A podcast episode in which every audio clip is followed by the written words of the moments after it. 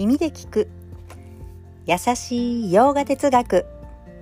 こんにちはふみママです。いつもラジオをお聞きいただきありがとうございます。このラジオは耳でヨガ哲学を聞いて日常に生かしていこうというラジオです。ノートとインスタグラムも更新しています。ノートはテキストでこのラジオの台本がご覧になれますしインスタグラムの方は図解でちょっと図にねまとめてラジオ内容をお伝えしています。URL 貼りますのでよかったらご覧ください。では今日のテーマ。ウパニシャットの教え。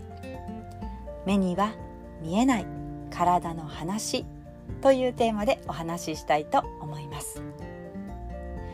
あ、ウパニシャットたくさんある。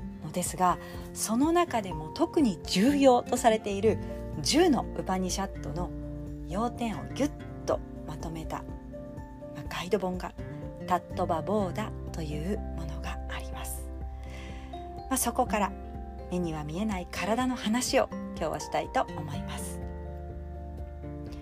聞くとあ、まあ、確かになといった感じなのでもうほんと聞き流しながら「なるほどね」といった感じで理解してもらえたら幸いです。では1つ目。目には見えない体、まあ、私たちの体には目には見えない体があります。そんな風に感覚器官のことをそんな風に言ったり行動器官のことを言ったりまた生理学的な機能そういうふうに言います。ここには心と知性というところも入って、まあ、合計17個の器官があると言います。そしてそれは経験するための道具だというふうに言っているんです。17個をさらっとお話しすると1つ目の感覚器官には5つあって耳皮膚目舌鼻です。そして2つ目行動器官これは話す。手を動かす。足を動かす。排泄する。生み出す。といった行動器官こちらも5つ。そして生理学的な機能ですね。吸う息吐く息消化循環。そして逆流。で5つ。この逆流というのはくしゃみとかゲップといったような逆流です。そして心と知性が1つずつあって計17この期間なんですね。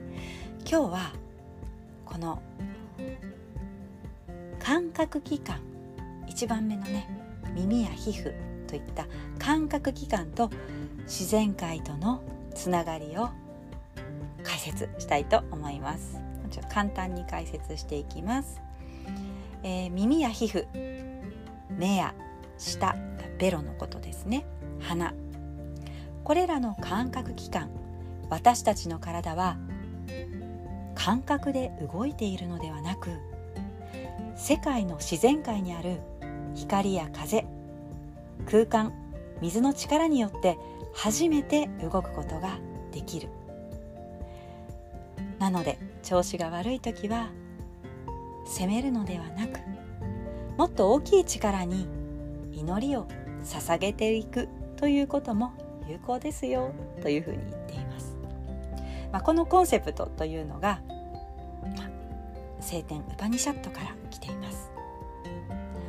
まあ、目には見えない5つの感覚器官と自然界とのつながり1つ目の耳これは方向を司る法則とつながっています。空間があって私たちの耳には音が聞こえてきます。空間がなければ聞こえません。インドの人は耳が聞こえづらくなるとディグデーバター方向を司る神が祀ってあるところに祈りに行きます。2つ目皮膚。これは風を司る法則とつながっています。風が動くことで私たちは触れるということが分かっています。そして3つ目。目ですね。太陽の光の法則とつながっています。光があるから色や形が、ま見える。分かります。試しに光が何もない。真っ暗にした部屋で目を開けてみてください。何も見えません。インドの人は目が悪くなるとスールや太陽の神が祀られているところに行ったりスーリア・ナマスカーラ太陽礼拝っていうねヨガの準備体操と言ってもいいでしょう。太陽礼拝をします。そして4つ目下。ベロですね。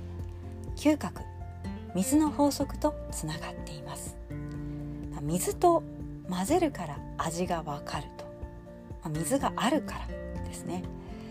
味覚がおかしくなると水を司る神バルナにお参りに行く。そして5つ目花これは香りですね。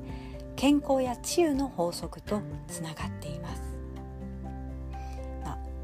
アシュビニといって双子の神々がこの花のところに。そんな風に考えられています、まあ、こんな風に私たちの5つの感覚器官はそれぞれの5つの自然界と支える法則に支えられている、まあ、つながり合っているということです。自然界と全く離れていないんだよというふうにここで言っているんです、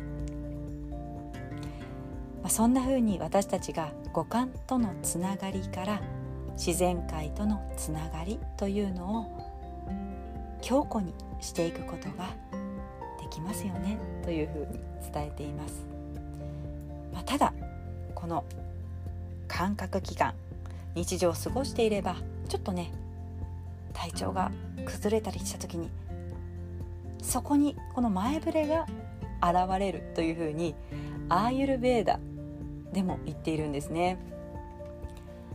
ベーダの教えですけれども例えば耳なら耳鳴りがしたりちょっとこう過敏になるような感覚があったり皮膚は、まあ、ちょっとその内側ですね皮膚の内側関節がちょっとこううずうずしたりガクガクしたり力が入らないとか目であれば目がかすんだりベロであればちょっと味覚がね鈍くなって味がわからなくなって味を濃くしてしまうこともありますよね。